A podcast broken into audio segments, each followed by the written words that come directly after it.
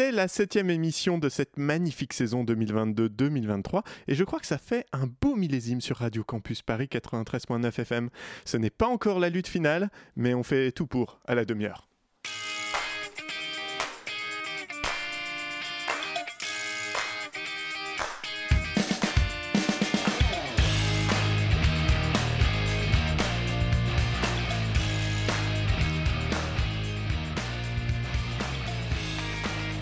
Zoubi, cher toi qui nous écoutes de tes deux oreilles attentives, il est 20h et nous sommes le 4 avril 2023 à l'écoute de la demi-heure pour une revue de presse qui n'en est pas une, un sujet chiant en bonne et due forme et l'interview de notre invité en troisième partie d'émission. En bonne compagnie donc de ce soir notre productrice Margot Mail Agile, c'est elle qui nous permet d'avoir des invités à embêter, notre réalisatrice Gabrielle à la technique irréprochable, c'est elle qui nous permet de faire quelque chose qui ressemble vaguement à une émission de radio. Pitoum à la verve, pardon, à la verve insatiable et à la crinière doucement grisonnante. C'est méchant. C'est lui qui ressent le besoin de traiter tout le monde de bourgeois et Macron de fasciste. Tout à fait. Et Thibaut Mullier, notre invité de ce soir, maître de conférence en droit public à Paris-Nanterre. Note, cher toi qui nous écoute, que si on prenait des appels en direct, ça aurait été le moment ou jamais de poser les questions les plus folles que tu t'es jamais posées sur le fonctionnement de cette belle et grosse machinerie qu'est notre État. Malheureusement, on ne prend pas d'appel dans cette émission, donc tant pis pour toi. Et tant mieux pour nous. Voilà. Bon, comment ça va tout le monde, Pitoum? Bien? Oh, ben, Moi, ça va. Oui. Non, ça va pas. Non. non, mais, non, mais je sais que ça va pas. mais on va en parler. Je voulais te dire que j'ai pensé cette revue de presse euh, pour toi comme une thérapie. C'est bien urbain. Par exemple, as-tu voté pour... Euh, D'ailleurs, je m'adresse à tout le monde. Hein. Avez-vous avez toutes et tous voté la pétition pour la, la dissolution des braves M, hein, ces, ces, ces, nouveaux voltigeurs de feu les préfets Delpech et l'Allemand? Oui. Oui? Non, non, non, me dit, alors, comment ça, Gabriel Voilà. alors, Donc, on arrête l'émission, on reprend quand Gabriel a voté. si tu ne le sais pas, cher toi qui nous écoutes, les braves M, hein, ce sont ces binômes de paires de couilles motorisés accusés d'avoir la matraque un peu leste. La pétition est en ligne jusque demain sur le site des pétitions de l'Assemblée nationale. Si on arrive à 500 000 pétitionnaires, on aura droit à une séance, pardon, à un débat en séance publique sur les violences policières. Ah non, pardon, j'oubliais. Il n'y a pas de violence policière. Il n'y a pas. Alors, mais... Les violences, l'État a le monopole de la violence légitime. Je le rappelle. Oui, oui, oui. Merci Eric, ta gueule. On n'a pas le droit en France de parler de violence policière, quand bien même il y en a. C'est comme parler de celui dont on ne doit pas prononcer le nom dans Harry Potter. Si on n'en parle pas, ça n'existe donc pas. Bref, si on arrive à 500 000 signatures, disais-je avant de m'interrompre comme un cuistre, nous aurons le droit à un débat de bon ton sur la nécessité de l'existence de ce genre d'unité dont le rôle dans les manifs est surtout de casser des dents et des cervicales. Pas tuer, non, non, c'est pas le 6 février 34, il est loin le temps des ligues. On discipline, on ne tue pas. Tuer, c'est mauvais pour le pouvoir politique. Et si on atteint ces 500 000 signatures, ben, comme pour la dissolution des voltigeurs, il faudra un nouveau mort, un autre Malik Oussekine gisant dans la rue. Et encore, puisque c'est mauvais, mauvais pour le pouvoir politique, Darmanin dira sans doute que la mort a été trafiquée, que le mort est d'ailleurs sans doute en vie, en train de black, blo black bloquer quelque part, et que s'il n'était pas venu à cette manifestation de toute manière illégale, euh, il serait pas mort. Dans le doute, va donc signer cette pétition avant mercredi. Mais je ne voulais pas piquer à Pitoum son sujet chiant du jour, et donc sans transition, sans transition aucune, parlons d'une bonne nouvelle. Sur l'âge légal, je l'ai dit, il n'y aura pas de recul de l'âge légal de la retraite. Il n'y aura pas de recul de l'âge légal. Équilibre, âge d'équilibre. Non, mais qu'est-ce que c'est L'âge d'équilibre, ils sont en train d'y travailler collectivement. Je vais passer le terme parce que les gens ne comprennent rien. Aujourd'hui. Ne vous inquiétez pas, je comprends bien. Non, mais aujourd'hui, qu'est-ce qui se passe? Vous avez un âge légal qui est de 62 ans. Il ne bougera pas. Vous avez un âge pour les carrières longues qui est de 60 ans. Il ne bougera pas. Ah oui, non, pardon, pardon, non, décidément, c'est de ma faute, je mélange tous les sons ce soir. Ça, c'était bien Manu, hein, notre, président à nous, mais n'écoute pas ce qu'il dit sur la retraite qui bougera pas. Ça, c'était le Manu du Salon de l'agriculture de 2020. Pas besoin d'être assuré, je sais que cette réforme, par ailleurs, elle crée du mécontentement chez nous, ça ça fait plaisir à personne de travailler un peu plus longtemps. Donc je sais qu'il continuera à y avoir des contestations. Je dis aussi que c'est un chemin qui rapproche les situations. Et c'est ce qu'il faut pour le pays. Voilà. Donc moi je continue de convaincre et de, au contact. Voilà, le son est un peu pourri, mais ça, vous avez bien entendu, c'est le salon du, pardon, c'est le manu du salon de l'agriculture de 2023 hein, qui convainc, hein, qui va au contact, c'est tout. C'est le manu qui parle aujourd'hui. C'est d'ailleurs c'est le revue d'une principe d'actualité, d'une revue d'actualité. Hein. Il faut être actuel. Or, en matière macroniste, il est fondamental de noter, cher toi qui nous écoutes, que le Manu qui parle aujourd'hui ne présage pas du Manu qui parle pour demain, car les deux Manus sont décorrélés. tu saisis? Attends, attends, attends, cher, toi qui nous écoutes, je vais essayer de rendre ça un peu plus simple à comprendre. Écoute bien. Climate change is one of the major issues of our time. It is already changing our daily lives, but it is global. Everyone is impacted. And if we do nothing, our children will know a world of migrations, of wars, of shortage, a dangerous world. It is not the future we want for ourselves. Make our planet great again. Voilà, ça c'est le Macron d'il y a 5 ans, celui qui donne des leçons à Donald Trump par océan interposé, comme ça ça fait de la pub facile et puis il n'y a pas trop de risques. Mais le Macron du Salon de l'agriculture de 2023, il dit ça. Non, la Convention citoyenne pour le climat, elle a été balayée. Les délits démocratiques s'enchaînent. Si, c'est vrai. Et je suis pas venu là pour débattre. Je suis venu là pour vous dire qu'on n'arrêtera pas parce que là, on en a, on peut plus demander gentiment. C'est nos vies qui sont en jeu. On ne peut plus demander gentiment, monsieur. Entendez ça. Sinon, ça va être terrible ce qui se passe. Tous les rapports scientifiques vous le disent. Pourquoi vous ne les écoutez pas Pourquoi Pourquoi Regardez ça. Pourquoi vous... Non, vous ne faites pas pour ça.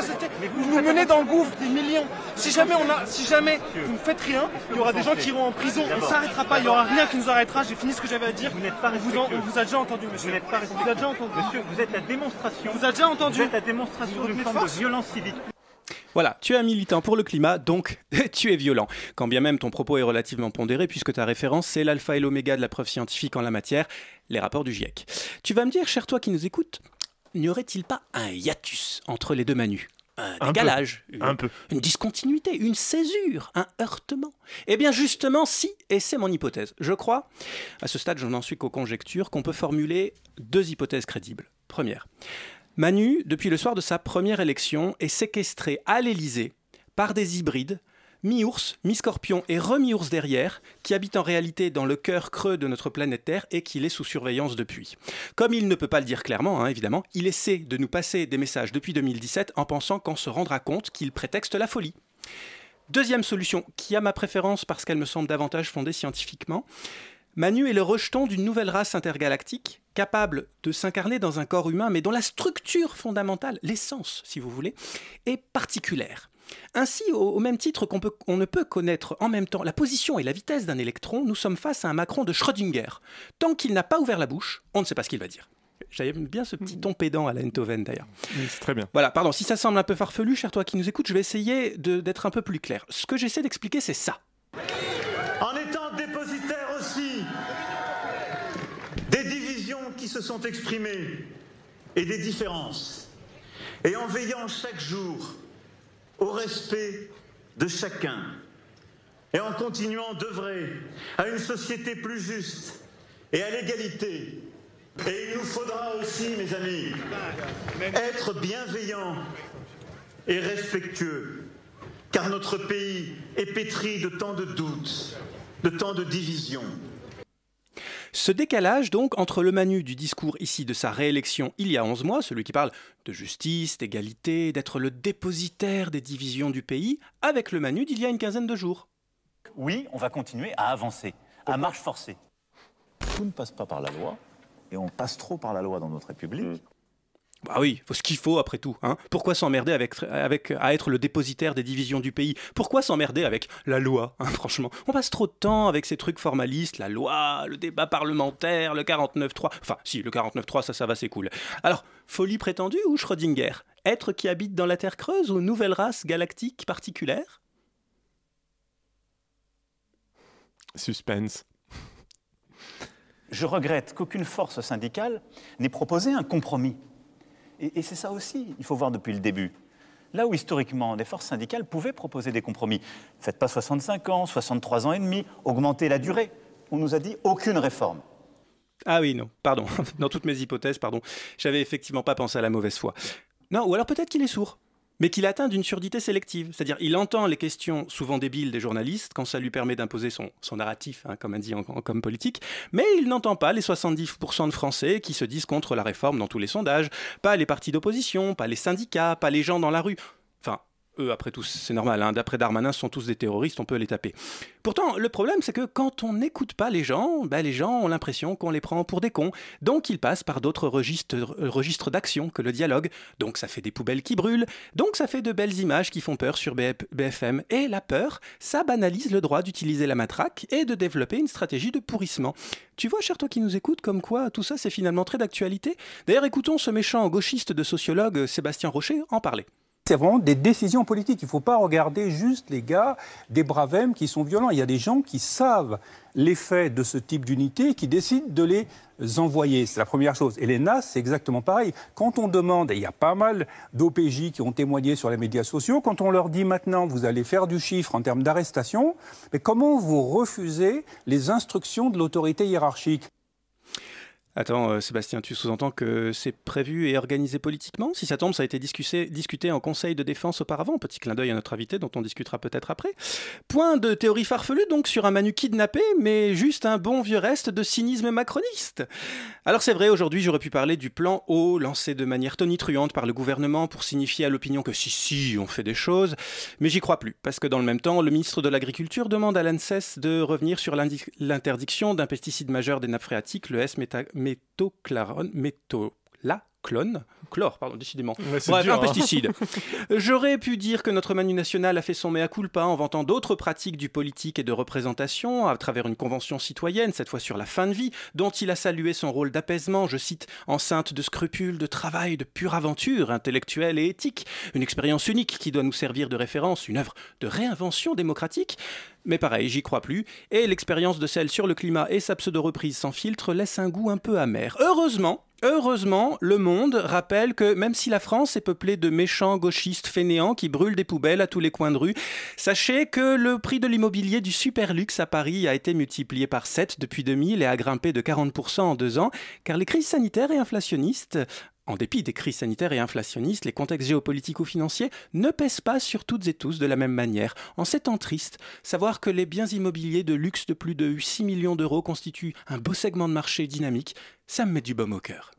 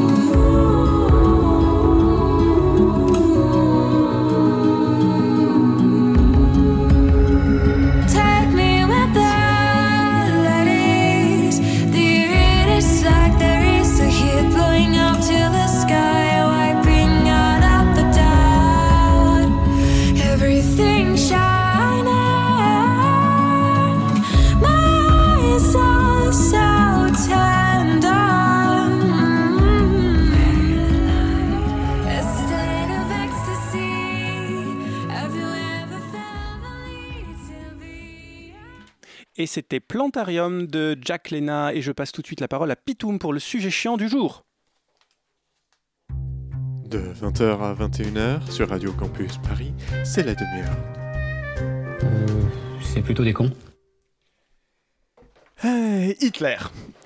Pionnier euh, du métier de l'influence, hein, bannissant à jamais de sa seule notoriété le port de la fameuse moustache en tréma qui vient se poser comme deux crottes de nez sur la lèvre supérieure. Hitler n'a n'a pas fait que ça, évidemment, il a peint aussi, pas très bon a priori puisqu'il n'est pas exposé dans des musées, contrairement à Picasso par exemple, qui ne portait pas de moustache, lui, ce qui prouve bien que la monstruosité a des visages bien différents. Mais Hitler était aussi végétarien comme on l'apprend sur RTL avec le journaliste Christian Roudot. Pour moi, ça ne fait pas l'ombre d'un doute qu'il est devenu euh, végétarien. Mais encore aujourd'hui, c'est euh, très disputé, euh, notamment du point de vue végétarien, parce que vous imaginez bien qu'Adolf Hitler, c'est pas le meilleur homme sandwich pour vendre la cause du Un végétarisme. dîner en ville, on dit t'es végétarien comme Hitler, tout Voilà. de suite ça calme. Ah bah c'est sûr. Où vas-tu, Pitoum, à travers cette introduction. Ça calme. C'est complètement con, mais ça calme. Après, pourquoi s'arrêter là, j'ai envie de dire? Si Hitler a pu bannir le port de la moustache et, se- et sert à décrédibiliser un régime alimentaire, pourquoi ne pas aller plus loin? Tu es brun comme Hitler! Tu es petit comme Hitler! Tu es un homme comme Hitler et entre nous, soit dit, ce serait sans doute le seul cas dans lequel on pourrait tolérer une protestation du type euh, du hashtag not all men, euh, à condition de prouver néanmoins que la masculinité toxique n'a pas eu un rôle dans la construction politique et idéo- idéologique d'Adolphe, ce qui euh, est pas gagné à mon avis. Mais pourquoi vient-il nous rappeler les souris avec Hitler, ce corneau de gauchiste patenté? Te demandes-tu, auditoris, à la patience modeste, mais à la curiosité pétillante? J'y viens. Sans Laquelle doute as-tu lu, vu ou entendu qu'un street artiste a peint ces jours-ci un portrait de Macron encadré de l'expression non merci et où un 49.3 en chiffre noir vient se poser juste sous son nez sur la lèvre supérieure comme euh, deux crottes de nez, donnant ainsi à la figure présidentielle un air morveux légèrement hitlérien. Et ça, euh, ça passe pas. Non mais attendez, qu'est-ce que- juste Monsieur Bompard, qu'est-ce que ça change de savoir qui l'a fait, où est-ce qu'elle est? Je- je- Juste, c'est inacceptable Je- je une fresque comme euh, celle-là. cette image. Non, non, mais Et ce serait, et ce serait pareil si c'était Jean-Luc Mélenchon ou qui que ce soit. Je veux dire, Évidemment. c'est, c'est, de bah, cette fresque-là. Pourquoi dire euh, Mais je sais pas qui l'a faite, mais où est-ce qu'elle est je, je crois avoir dit les choses euh, précisément, donc ne cherchez pas à me faire dire quelque chose que j'ai pas dit. J'ai dit, euh, je crois pas qu'Emmanuel, je crois pas qu'Emmanuel Mais Macron soit Hitler, mais je pense qu'on a le droit en France à la Ah, donc vous satire et à la faut pas caricature. l'enlever cette caricature là je sais pas, c'est pour ça que je dis que je ne sais pas où elle est, je ne sais pas dans quel, Non, mais sur quel mur c'est elle l'esprit- Charlie, ça, c'est l'esprit Charlie Bah, je crois que c'est le droit de la Ah, caricature. vous pensez que c'est le droit de la caricature, de voir le président grimé en Hitler comme ça Donc faut la laisser. C'est ça que vous pensez Que c'est un droit à la caricature, bah, ouais. Franchement, Est-ce qu'il faut la Mais laisser pas, vous étiez Charlie, à l'avez mais attendez, juste Monsieur Bompard, c'est pas un dessin de presse là. Faut pas tout comparer. Euh, des caricatures en une d'un journal, de, de Non, dessinateurs, et là oui, on a je vous ai répondu sur le fond. Non, non, mais bien Vous sûr. faire dire ce que vous Non, non, mais je, je suis Bon. pas certain que ça relève du droit à la caricature. Bah, je sais On pas, on peut-être. Est-ce qu'on doit l'enlever? Mais c'est pour ça que je vous dis, c'est où? C'est à Avignon. Mais c'est quoi? C'est sur un mur C'est Vous sur un c'est sur, un bout de mur à côté d'un axe routier. Est-ce que ça change Être comme toujours incapable de condamner. euh, Mais vous ce doit si vous voulez, mais il y a un artiste vous, ça vous choque pas, quoi, voilà.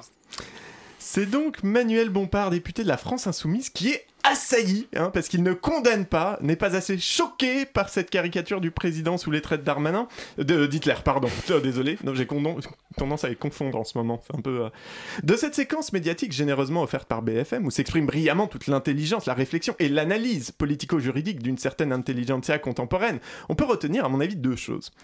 Un, je n'ai pas souvenir d'avoir beaucoup entendu cette intelligentsia s'offusquer quand Plantu caricatura Mélenchon en SS il y a quelques années. Et de deux, je trouve ça rigolo que depuis son élection, personne ne se soit encore outré que l'on surnomme Macron Jupiter quand on sait que, selon la mythologie grecque et romaine, Jupiter est un tyran parricide et serial violeur. Je n'en tirerai aucune conclusion publique, n'ayant pas les moyens financiers d'assumer un procès, puisque visiblement dire Macron ordure suffit à nous conduire en garde à vue, comme c'est arrivé la semaine dernière à une poumeuse qui utilise encore Facebook, principal crime dans l'histoire si vous voulez mon avis. Puisque ici tu n'es pas chez BFM Auditoris et que ça nous choque pas de ouf en fait, que peut-on tirer de ce non-événement qu'est une caricature du président de la République en dictateur génocidaire par un street artiste qui a quand même pris la précaution d'écrire sous sa fresque dans un geste anti-magritien qui mérite d'être noté, si jamais peinture satirique, satirique pardon. Eh bien une question toute simple, Macron est-il Hitler? Ou plus précisément, la France n'est pas encore une dictature, épisode 3, la revanche des flics. Petit résumé des deux épisodes précédents qui sont disponibles en podcast sur Spotify et toutes les plateformes de podcast ainsi que sur radiocampusparis.org.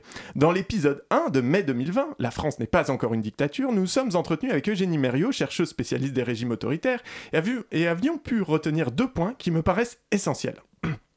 D'abord, que l'autoritarisme, comme la démocratie, ne sont pas des figures monolithiques, mais des ensembles de pratiques, lois, discours, qui interagissent entre eux et qui permettent de placer des pays, des régimes sur un spectre allant du très démocratique au très autoritaire. Et que ces positions bah, peuvent fluctuer hein, sur ce spectre, et que d'une manière générale, on a tendance ces dernières années à voir un déplacement des démocraties occidentales vers plus d'autoritarisme, la France n'étant absolument pas épargnée. Le second, c'est que l'autoritarisme est d'abord une catégorisation extérieure, c'est-à-dire que l'on l'utilise collectivement pour analyser et décrire les régimes étrangers, le plus souvent pour se satisfaire de ne pas être comme eux. Dans cette vision d'un autoritarisme extérieur, il n'est pas possible de se penser comme un régime autoritaire puisque l'autoritaire, c'est les autres. C'est d'ailleurs les éléments de langage les plus courants quand on parle d'autoritarisme en France. La France, c'est pas la Chine, c'est pas Cuba, c'est pas la Corée du Nord et Macron n'est pas Kim Jong-un. C'était d'ailleurs toute l'idée derrière la fameuse sortie de Macron, mais aller en dictature, aller voir, euh, machin. La dictature, c'est ailleurs. La dictature, ce n'est pas la France et on tolérera pas tout discours disant le contraire. Dans l'épisode 2, Un fascisme français diffusé en juin 2021, nous revenions sur la définition du fascisme, fascisme pardon, et sur les alertes lancées par plusieurs personnalités publiques, dont Benoît Hamon, aussi appelé le bisounours du kebab, qui qualifiait notre période actuelle de pré-fasciste. Et parce que je n'aime pas me répéter, et que je crois qu'on ne s'était encore jamais autocité dans cette émission, Jamais autant en tout cas.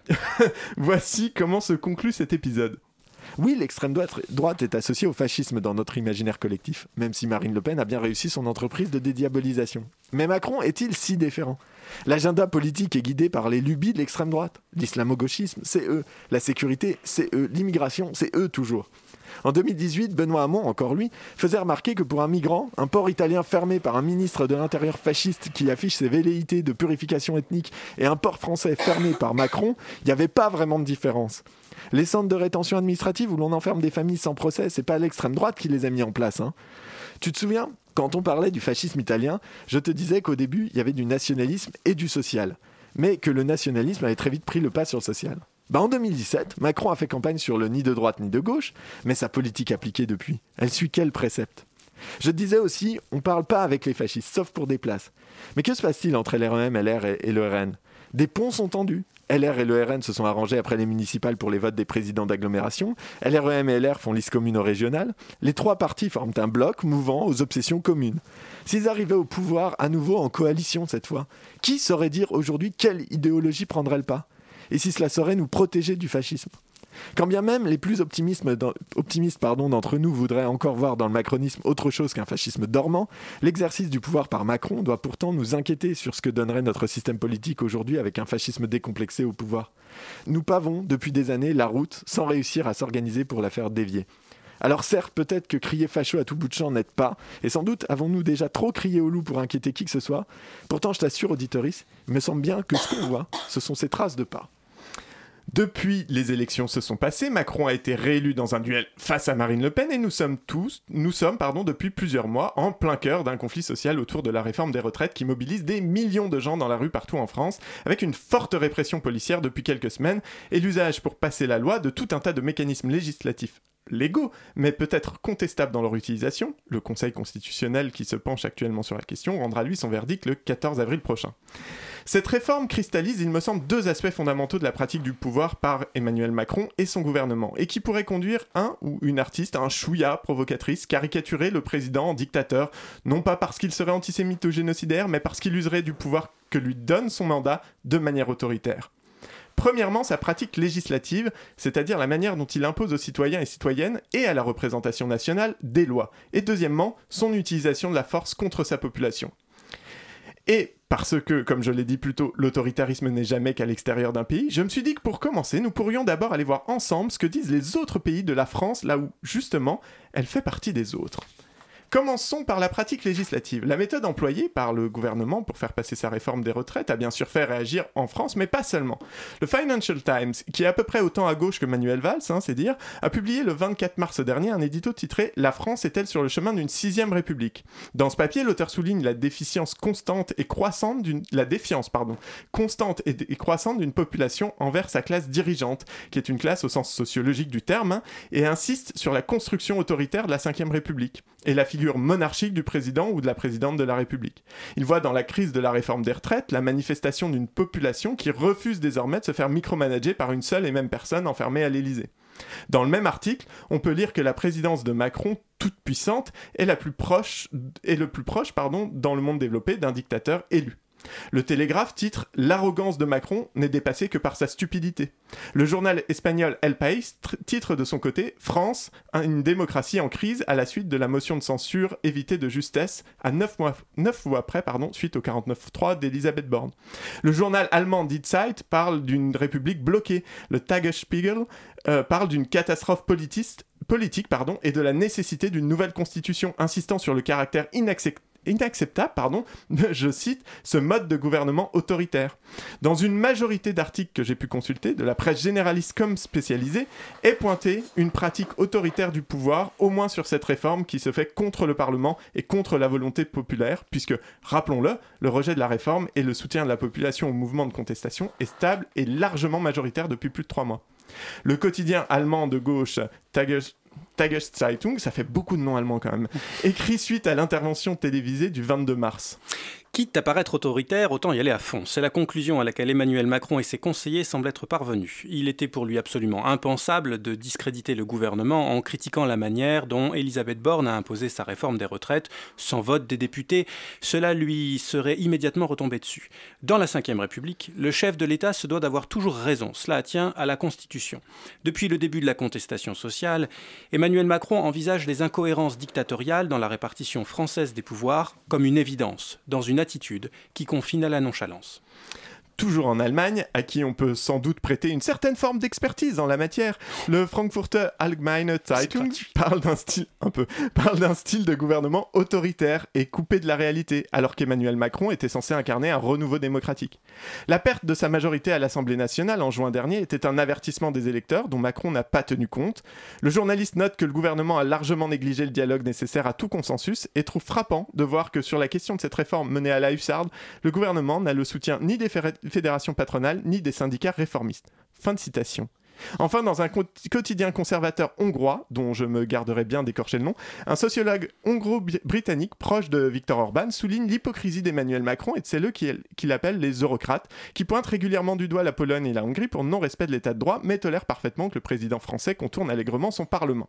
Alors, je sais ce que tu vas me dire, auditoris, ouais, mais bon, euh, c'est un peu un facho qui parle, là, pour le coup, euh, on va pas quand même vraiment l'écouter. Et je suis d'accord sur le qualificatif, mais pas sur la conclusion. Du point de vue de la Hongrie, il se passe exactement ce que je disais en début d'émission, il y a 5 minutes, ressenti à peu près 10 discours d'Elisabeth Borne. Nous, la France, on est l'étranger, l'extérieur, et ils se servent de l'autoritarisme qu'ils voient chez nous pour ne pas s'interroger sur leur propre pratique du pouvoir. Ça ne veut pas dire qu'il n'y a pas de pratique autoritaire en Hongrie, mais ça ne disqualifie pas nécessairement l'analyse. Et puis, c'est quand même peu ou prou ce que disent les journaux dans les autres pays. Alors, forcément, en France, c'est pas vraiment le son de cloche. Il y a eu une obstruction manifeste et le gouvernement a utilisé une procédure démocratique puisqu'elle figure dans notre constitution. Moi, je voudrais quand même que on, sache bien de quoi on parle. Lorsqu'on appelle lorsqu'on applique la règle de droit, lorsque l'on respecte nos institutions, c'est par essence démocratique. C'est par essence démocratique, nous dit Yael Braun-Pivet, présidente de l'Assemblée nationale. Alors, si j'étais taquin, je dirais que c'est ballot parce que l'essence, il n'y en a plus en ce moment à cause des grèves. Mais si on réfléchit deux secondes, c'est un peu stupide ce qu'elle dit. C'est pas contre elle spécifiquement, elle n'est pas la seule à le dire, mais partir du principe que parce que c'est écrit dans la constitu- Constitution, pardon, c'est démocratique, c'est un peu un non-sens. C'est constitutionnel, ça oui, mais c'est en rien l'expression ou la manifestation d'un pouvoir populaire. La Constitution organise la République, avec, il est vrai, une certaine ambition démocratique chez nous, mais c'est pas pour ça qu'elle l'est automatiquement. Et il se peut que des règles de la Constitution soient en opposition avec cette ambition démocratique pour des raisons historiques ou politiques, même simplement d'évolution de la société et du rapport même des individus à l'idée démocratique. La démocratie se pratique et sa pratique n'ont pas le même sens pour une personne née en 1930 que pour la génération Z par exemple. Et c'est normal, c'est sain de pouvoir l'interroger. Mais visiblement, l'hygiène, c'est pas le truc préféré des députés Renaissance. Il pue, il pète, il lâche des ruines. Oui, ça c'est gratuit. Concernant le second point qui soulève des interrogations et des procès en autoritarisme faits au gouvernement, il y a l'utilisation de la force. Et pour rappel, la force, c'est la violence, mais quand on est du bon côté. La violence blesse, casse, détruit. La force, elle, punit, contrôle, maintient l'ordre. Pour illustrer, si tu prends deux types, dont un avec un bâton qui tape sur l'autre, en fonction duquel des deux est policier et indépendamment du contexte, dans un cas, ce sera de la violence, dans l'autre, l'usage de la force. Si les premières manifestations se sont passées sans heurts particuliers, malgré une très importante mobilisation, il y a eu un basculement à partir de l'utilisation du 49.3. Les médias étrangers qui s'intéressaient jusqu'alors plus aux montagnes d'ordures et à la procédure législative ont tourné leurs caméras vers les cortèges et observé les agissements des CRS et gendarmes mobilisés. Frankreich kommt einfach nicht zur Ruhe. Tonight, fires across France. One protester telling us this is a war. Cette violence policière, elle est, je dirais, connue en ce qui concerne la France. I was saying that uh, the demonstration was going peacefully. As you can see, that's no longer the case. Just a few seconds ago, um, the police just turned to us and actually pointed what appeared to be either a flashball with rubber bullets or a, or a stun grenade towards us. It's getting more and more tense. And all of a sudden, the police fired tear gas canisters right into the middle of the crowd here. People just ran for cover, and uh, you know I've got some goggles on. It's really, really stings the eyes, and it's getting a little bit chaotic again. Puis d'un pays comme la Suisse, par exemple, où nous avons une tradition de Black Bloc, notamment à Zurich, en Suisse allemande, il faut le savoir. Euh, mais la police française est vue comme une police violente, une police qui frappe. J'allais pas dire qui frappe d'abord et qui pose les questions ensuite, mais il y a ce sentiment d'une police Alors, qui va. pêle-mêle dans cette compilation réalisée par euh, Mélanie Chenoir pour le Courrier International, on a notamment un journaliste de la NBC dans les manifestations qui parle de violence, d'avoir été touché par des gaz lacrymogènes, mis en joue par la police avec un LBD, mais aussi un journaliste de la BBC qui se penche plus précisément sur le comportement de la brave M et les enregistrements vidéo et audio qui montrent des violences physiques et verbales contre les manifestants et manifestantes, et puis le journaliste suisse qui parle bien d'une police violente en France.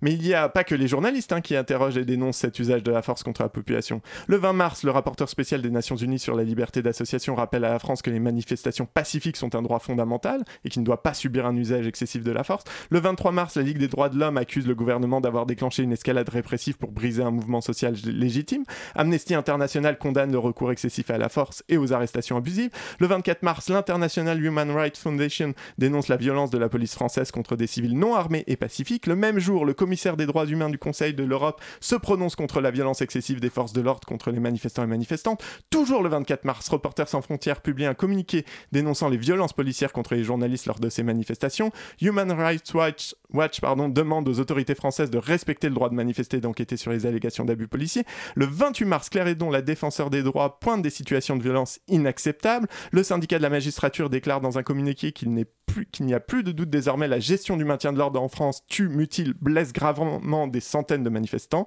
Quand le Conseil de l'ordre de Paris s'inquiète des conditions d'exercice du maintien de l'ordre à l'occasion de la mobilisation sociale actuelle. Le 30 mars, le rapporteur spécial de l'ONU récidive et affirme que la réponse de l'État était disproportionnée selon lui à Sainte-Soline. La Maison-Blanche déclare soutenir le droit à manifester pacifiquement en France et partout ailleurs. Et j'espère que tu comprends bien, auditoris, que on parle pas ici de vilains gauchistes, anarchistes ou gaulois réfractaires anti-flics. Ils sont toujours en train de se plaindre, ces pecnos. Du côté de la majorité et du gouvernement, et même des journalistes, on parle plutôt d'autre chose en priorité. Est-ce que ce matin, sur RTL, vous condamnez ces violences à l'égard des forces de l'ordre? Et j'aimerais qu'on ait un discours un petit peu plus clair pour condamner la violence. On peut soutenir les manifestants, c'est votre droit. Et condamner les violences, je pense qu'on a intérêt à distinguer. Et je rends aussi hommage aux forces de l'ordre. Céline Verselletti, est-ce que ce, moment, ce, ce mouvement, il vous échappe? Euh, Est-ce que quand vous voyez les, actes de violence qu'il y a eu euh, un peu partout en France ce soir, euh, est-ce que vous craignez justement que cela dégénère? Et est-ce que vous les condamnez, ces violences d'ailleurs? Je t'en ai mis que quelques-unes au hasard, hein, mais c'est pas une interview, pas un débat avec des membres de la NUPES ou des représentants et représentantes des mouvements contestataires qui peut se dérouler sans une injonction à la condamnation de ces violences. Alors si tu nous écoutes régulièrement, auditoris, tu sais que ce que Jérémy et moi euh, pensons de la violence comme mode d'action. Si je dois résumer, je suis pas encore prêt à aller prendre une balle pour mes idées, mais j'irai certainement pas condamner un ou une lanceuse de pavé. En mettant les projecteurs sur les violences et sur la nécessité ou non de les condamner, les médias, le gouvernement, la majorité relative et leurs alliés occultent complètement l'origine de ces situations. Rappelons que pendant des semaines, les mobilisations ont été plutôt tranquilles et malgré des millions de personnes mobilisées, des grèves suivies, il n'y a eu aucune réponse de la part du gouvernement, aucune écoute même. Les dégradations ont réellement commencé le soir du 49-3 avec en parallèle un changement des modalités du maintien de l'ordre. Des nasses géantes, des arrestations arbitraires de centaines de personnes qui ont, à qui on a distribué au hasard des chefs d'inculpation et dont la quasi-totalité ont été gardées plus d'une vingtaine d'heures pour ressortir sans aucune poursuite. Dans l'ouvrage Violence politique de Xavier Crétier et Nat- Nathalie Duclos, on apprend notamment qu'il est ra- très rare que la violence soit présente dès l'origine d'un mouvement social. Elle surgit en réalité lors de certaines actions et en fonction des logiques d'interaction avec le pouvoir. Un pouvoir qui réagit par la force génère une réaction violente. Et cette réaction violente est ensuite utilisée contre les mouvements. La judiciarisation excessive, soit les contrôles en amont des manifestations, les arrestations et gardes à vue, accompagnés des discours qui se focalisent sur la violence, et je mets des guillemets, mais aussi le recours à la force, c'est-à-dire à l'utilisation d'une police qui sanctionne directement sur le terrain la participation aux manifestations à coups de tonfa, de grenades, de gaz et de LBD, faisant prendre aux personnes présentes de vrais risques physiques, tout cela participe à la criminalisation des mouvements sociaux. Cette criminalisation a deux effets. D'abord, elle permet de délégitimer les accusations en violence policière et de ne pas interroger les pratiques du maintien de l'ordre. On fait en France peu de cas des victimes quand elles sont considérées comme des criminels. Ensuite, elle participe à instaurer un climat de peur. On a peur aujourd'hui d'aller en manifestation, peur de vouloir aller défendre nos droits, peur de s'exprimer par le seul et unique moyen dont on dispose en tant que citoyen et citoyenne entre deux élections. Et comme le dit un ancien sous-préfet qui a été pendant 5 ans chargé des forces de l'ordre, Vous avez perdu un œil, vous faites comment quoi? La main arrachée, vous faites comment? Ça se répare jamais. Et moi, ancien sous-préfet, j'ai une colère, j'ai une grande colère de ce que j'ai vu. En démocratie, on ne gouverne pas avec la peur. Nous sommes alors en droit de nous demander dans quel régime nous sommes. Et la réponse vient peut-être étonnamment de Laetitia Strauss-Bonnard, rédactrice en chef de l'Express dans l'émission C'est ce soir du 27 mars dernier.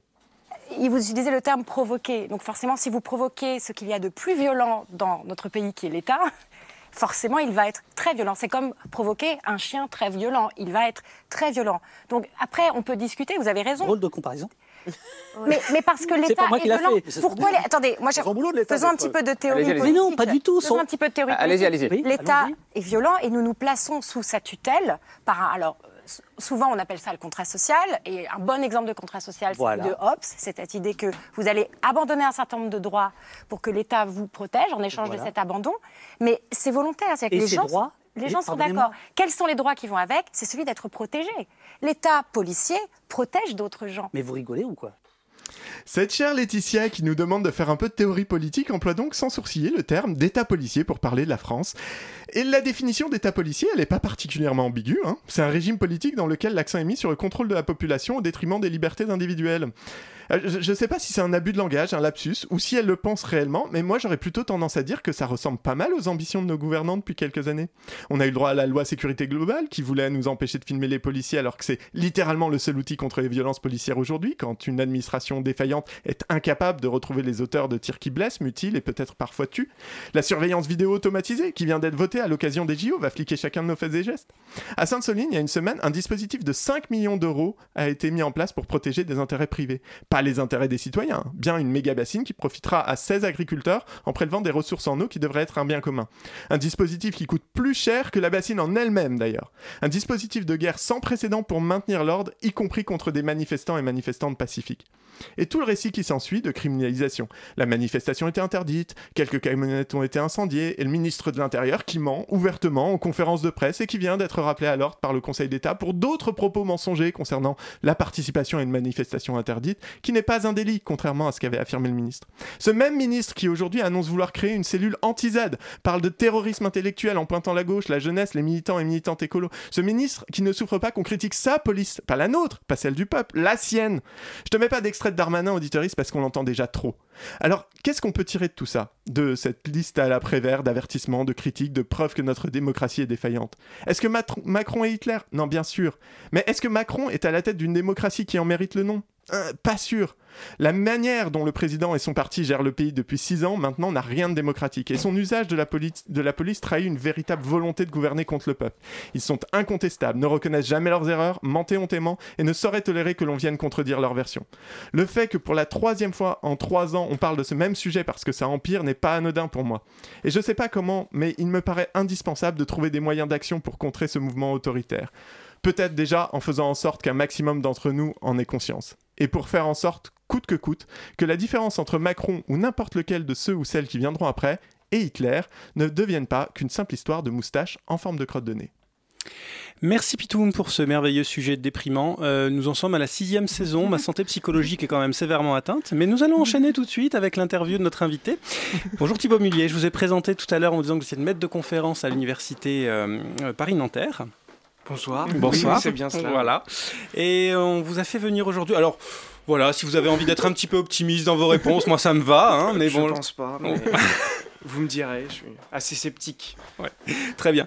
Euh, je crois que Pitou, vous avez des questions pour commencer, notamment sur euh, de recadrage un peu pour Bah, nos auditrices. Alors peut-être un tout premier, euh, un tout premier recadrage dans le droit français, peut-être expliquer quand même euh, ce à quoi sert la Constitution euh, très rapidement, juste pour la resituer par rapport aux autres textes législatifs. Hmm.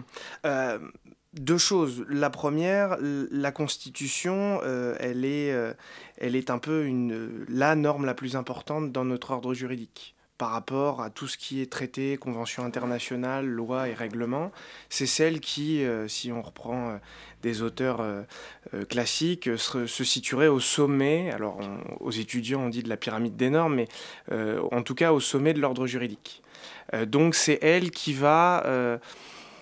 euh, permettre euh, l'organisation politique euh, du pays et mm, qui constitue dans une certaine mesure aussi un pacte social et politique du corps politique souverain. du peuple en gros. Mais sa fonction, en tout cas comme on pourrait la définir en, droit, la Constitution, c'est remplir, on pourrait la, définir à travers ces, ces trois fonctions, ces trois intérêts principaux, c'est définir la forme de l'État, est-ce qu'on est un État fédéral, un État unitaire ou pas? Pour nous, ce serait un État unitaire décentralisé. Euh, comment on organise les rapports entre euh, les représentants, les représentés, par exemple avec le référendum, mais aussi euh, entre les différents organes politiques président, gouvernement, parlement? Et c'est, en tout cas depuis le XXe siècle, c'est aussi un outil de garantie des droits et li- libertés qui organise la façon dont on va garantir les droits et libertés individuelles et collectives.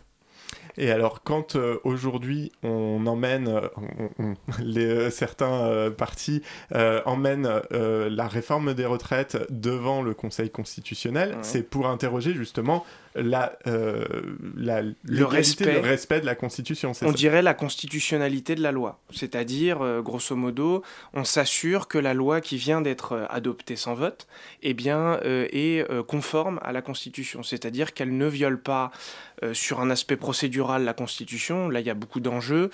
Sur un aspect de droit et liberté, beaucoup moins, si ce n'est prendre en considération les droits du Parlement. Euh, mais on va surtout s'assurer que eh euh, euh, les formes et les procédures constitutionnelles sont respectées en l'espèce.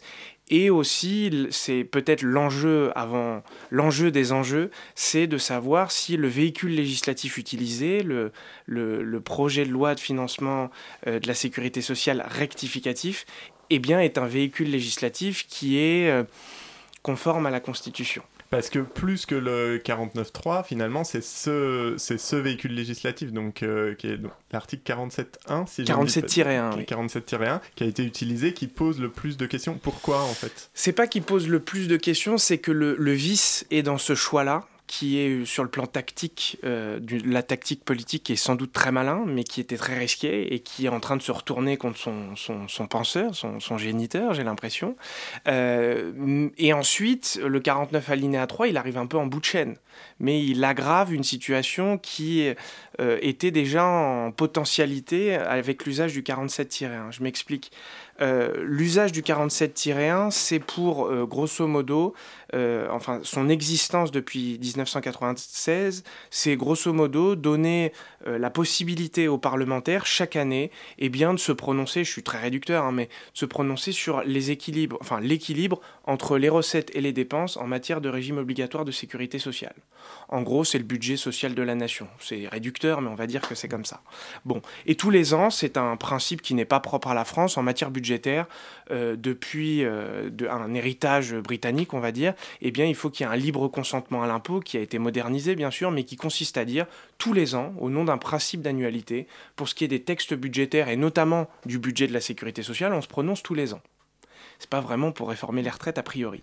Parce qu'il n'y a rien de nouveau à, voter un- une loi de financement de la sécurité sociale.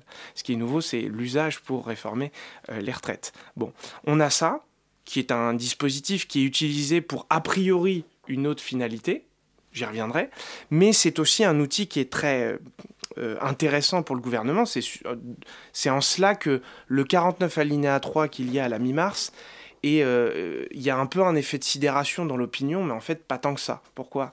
Parce que le 47-1, euh, à la différence euh, de quasiment tous les autres textes, sauf les lois de finances, qui sont prévues à l'article 47 de la Constitution, eh bien, grosso modo, pour ces deux types de textes, loi de financement de la sécurité sociale et loi de finances, eh bien, vous pouvez utiliser le 49 alinéa 3 de manière illimitée. En première lecture, en deuxième lecture, en lecture définitive, en, après nouvelle délibération. Skipper tous les votes. Ce que vous, voilà, vous pouvez le faire. Et d'ailleurs, Madame Borne l'a euh, de manière assez euh, euh, claire mon- démontré à l'automne dernier. Oui, où on a eu 10 un usages, enchaînement, voilà, de 40%. Et sur le LFSS initial pour 2023, eh bien, on a utilisé pour la première partie, pour la deux, enfin non, pour la troisième et quatrième partie, sauf erreur. Bon, Euh, parce que c'est en, en plusieurs temps qu'il faut étudier les textes, les textes budgétaires. Ça, c'est la réaction, euh, à mon avis, enfin à mon sens, sur une révision constitutionnelle qu'on a eue en 2008, la dernière en date, euh, sous la mandature, enfin sous le quinquennat de Nicolas Sarkozy, et qui limitait l'usage du 49 alinéa 3. À, de 58, date de la création, enfin de l'entrée en vigueur de la Constitution de la 5e jusqu'à 2008, l'usage du 49 alinéa 3 c'était illimité, peu importe le texte de loi en cause. Euh, en 2008, on limite. On dit c'est illimité pour les textes budgétaires. Par contre, euh, ce sera limité à un usage par tout autre type de texte, euh, par session parlementaire ordinaire et exceptionnelle, mais surtout la session parlementaire ordinaire, c'est en gros début octobre, fin juin. Or, le gouvernement, lui, dans sa tête, il a un programme législatif assez dense, surtout qu'il est dans une lecture de il faut tout faire dès le départ parce que sinon euh, on fait rien politiquement. Bon, ça, on pourrait le discuter.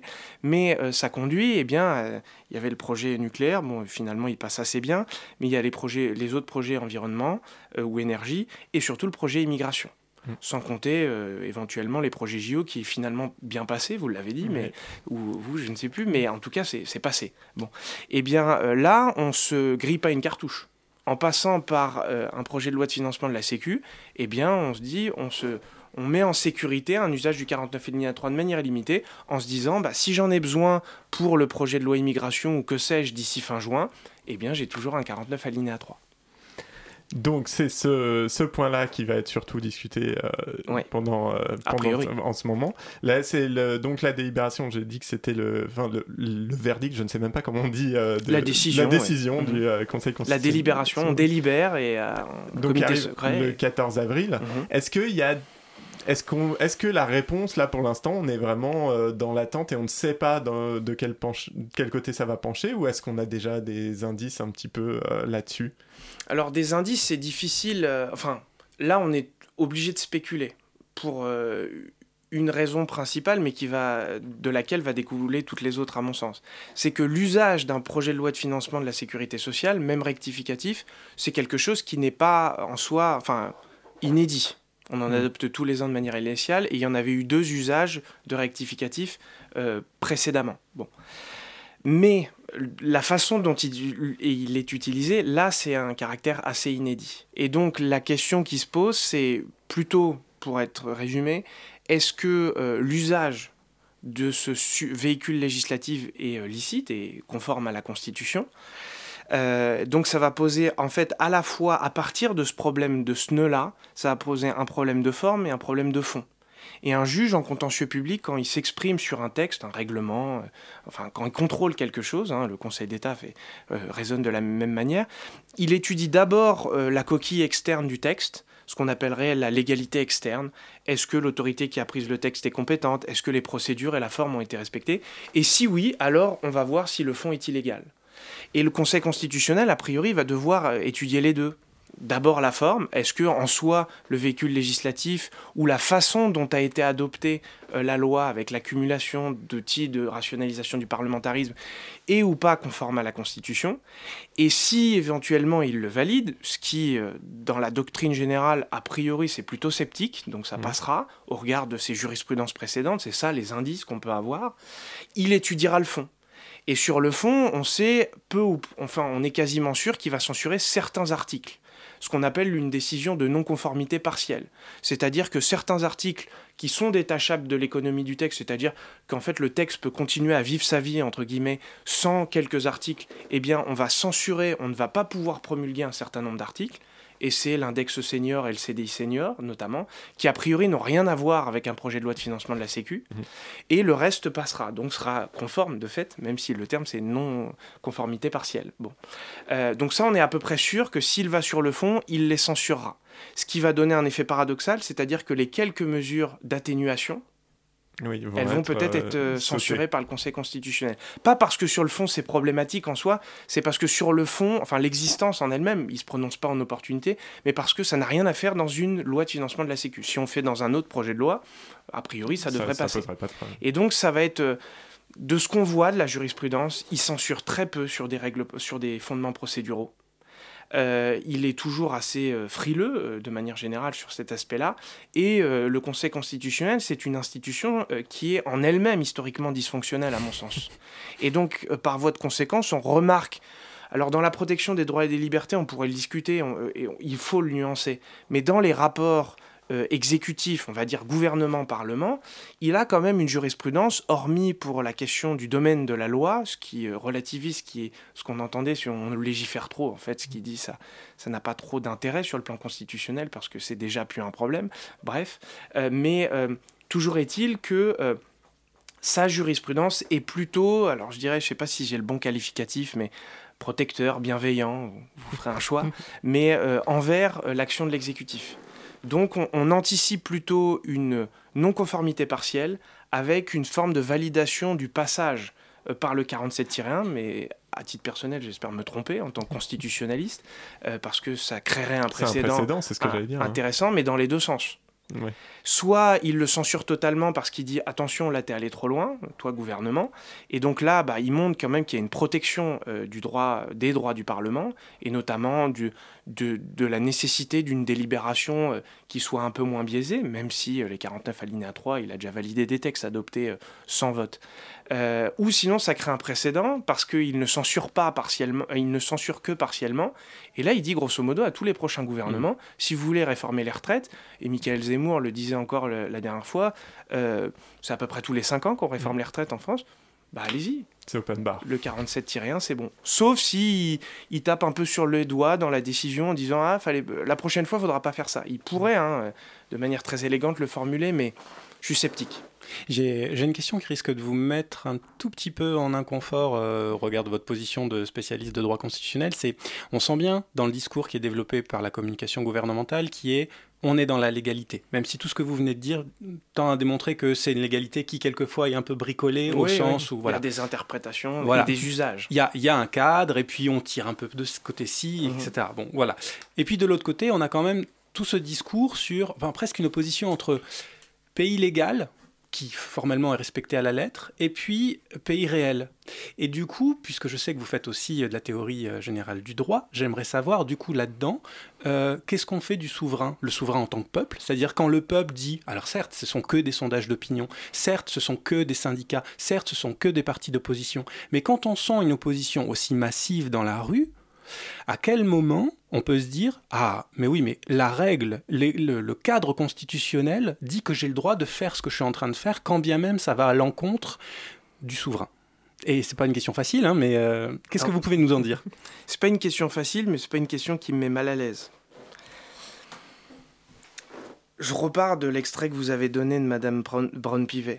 Euh, Si on respecte la Constitution, c'est par essence démocratique. À mon sens, dire ce genre de choses est un problème de théorie constitutionnelle, mais c'est en fait c'est problématique parce que si on va, si on, enfin, respecter toute règle de droit, peu importe qui la pose, conduit à se considérer que c'est démocratique. Si on, on- on est dans l'excès et qu'on va au bout de la logique.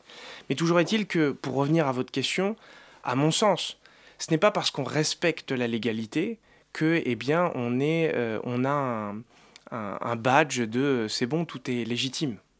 Je pense que la personne qui l'a le mieux résumé réc- récemment, en tout cas euh, vulgarisé, euh, sans doute sans le faire exprès, et vous allez peut-être étonné de ce que je vais dire, mais c'est Monsieur Henri Guénaud sur BFM TV, qui a rappelé que ce n'est pas parce qu'on était élu que eh bien, on était forcément légitime, ce n'est pas parce qu'on respecte la règle de droit qu'on a un brevet de légitimité qui, euh, ipso facto, euh, vous, vous revient, en tout cas, vous, vous pouvez vous en, vous en, vous en, vous en prétendre. Euh, ce qui fait que par voie de conséquence, oui, il y a un respect global de la Constitution sous réserve de la décision du Conseil constitutionnel et sous réserve des critiques doctrinales, et elles sont nombreuses, qu'il y a eu depuis, euh, c'est le quart d'heure, enfin c'est les deux mois euh, de, bonheur des constitutionnalistes pour ça. Mais euh, quand vous dites le pays réel, le pays légal, on a un auteur britannique, un vieil auteur, hein, Walter Bagehot, qui, qui essayait de- de- d'identifier les différentes fonctions que pourrait remplir un Parlement dans un régime parlementaire de type britannique, donc qui est un peu le modèle de Michel Debré et qui l'a un peu adapté à la sauce française en 58. Bon. Mais on est dans, parmi ces fonctions, il rappelle que le Parlement a une fonction expressive qui pourrait, grosso modo, enfin j'espère l'avoir bien compris, mais qui, euh, grosso modo, pourrait se résumer à euh, les représentants doivent faire remonter de la base eh bien, ce qu'ils ce qu'ils voient manifestement, et d'ailleurs un certain nombre de députés les républicains ont manifestement compris le message, et le faire remonter au niveau institutionnel, là où en fait la souveraineté n'est pas, mais enfin est simplement représentée, mais en tout cas elle est exercée par la voie de la représentation. Or là, on ne peut pas, à mon sens, euh, c'est pas du tout un problème euh, euh, uniquement politique, c'est aussi un problème de- du point de vue de la théorie de la représentation. Et y, il y a beaucoup de discussions, mais on ne peut pas gouverner sans prendre en considération cela, sans prendre en considération le rôle du représentant de remplir une fonction expressive qui consiste à faire une sorte de ballon d'observation permanent. C'est je descends à la base pour voir, pour prendre la température, puis je remonte au niveau des institutions pour eh bien infléchir une politique. Or là, on est, pardon, je- je- mais on est dans une situation où euh, qui est assez aristocratique comme pratique, mais qui n'est pas propre à Macron. C'est pour ça, quand vous parliez de Macron, euh, finalement, moi, je le trouve pas très étonnant, Macron. Enfin, il, il, Il est très il dans a récupéré les euh. clés d'une voiture qui ronronnait déjà bien. hein. Et, et c'est, c'est, c'est, c'est- ça, allait être ma question, c'est jusqu'à quel point c'est lié à ce que Pitoum disait tout à l'heure dans son sujet, à savoir que euh, bah, vous aviez cité Debré, qui à ma connaissance était par exemple contre l'usage du 49.3. Euh, ah, historiquement. enfin, oui, mais c'est lui qui finalise la rédaction du 49 alinéa 3. Mais en tout cas, il, sauf erreur, je sais plus où je l'avais lu, mais il dit hein, au début que c'est dangereux. Voilà, et, et que, par exemple, bon, la, la- la cinquième, c'est, c'est- d'accord, c'est le cadre dans le- des règles dans lesquelles on va s'exprimer, mais qu'en fait, le, ce cadre-là n'avait pas cette dimension qu'elle a aujourd'hui à l'origine. Et que vous, vous avez pu parler par exemple de régime hypercratique, donc de- au sens de concentration du pouvoir vers un seul homme, en l'occurrence vers le président, Mm. au dépens par exemple du Premier ministre et des autres ministres. Donc à quel point cette trajectoire historique dont Macron est l'héritier, et que Pitou m'a dit différemment dans son sujet Mhm. chiant, a un impact aujourd'hui sur ce genre de réforme? Oui, après, Debray a une vision euh, très euh, influencée par le modèle britannique qui est moins dysfonctionnel que le modèle, enfin que la pratique française. Mais on n'est jamais à l'abri entre ce qu'il y a dans l'esprit des constituants et euh, les usages l'usage ou les usages d'un texte constitutionnel, parce qu'on l'interprète, parce qu'il y a plusieurs interprétations euh, possibles. Ce qui fait que par voie de conséquence, l'esprit en tout cas de Debray, ou en tout cas d'un certain nombre de constituants, c'est sans doute resté à l'état d'idée. Parce qu'après, il y a les usages. Et De Gaulle a, dès 59, euh, eu un usage euh, assez important. Mais il y a eu deux éléments pour aller dans votre sens, euh, enfin si j'ai bien compris votre question, mais il y a eu deux éléments historiques qui ne sont pas prévus par les constituants. Un peu un moment 62.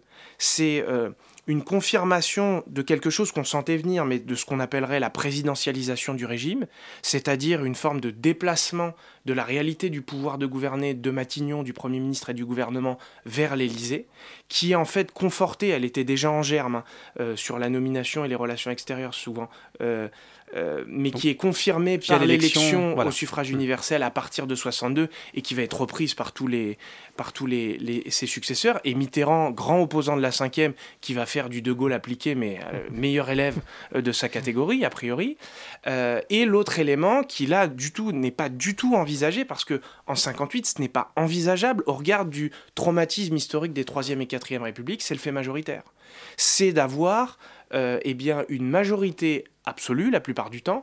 Euh, c'est ce que Macron n'a pas encore, euh, le président Macron n'a pas encore compris a priori depuis juin 2022. mais c'est euh, finalement eh bien un bloc majoritaire homogène. Parfois soumis, en tout cas qui accepte la discipline et qui va, euh, quoi qu'il en coûte, pour reprendre une formule célèbre, eh bien soutenir l'action du président. Ça ne veut pas dire qu'il y a des bisbilles, ça ne veut pas dire qu'il y a des tensions, mais elles ne sont pas publicisées. Elles sont en réunion de groupe, elles sont euh, par quelques frondeurs, mais en gros, on met en œuvre, on a l'assurance en tant que gouvernement et président surtout, eh bien de mettre en œuvre son programme politique. Merci beaucoup Thibaut Mullier d'avoir été avec nous. Merci à vous. On rappelle que la suite euh, de l'épisode, bah, c'est le 14 avril avec les décisions du euh, Conseil constitutionnel. Merci de nous avoir écoutés. Merci à Gabriel pour la réalisation, Margot pour la production. Merci Jérémy d'avoir été avec nous. Restez à l'antenne. Tout de suite après, c'est la potion. À dans un mois.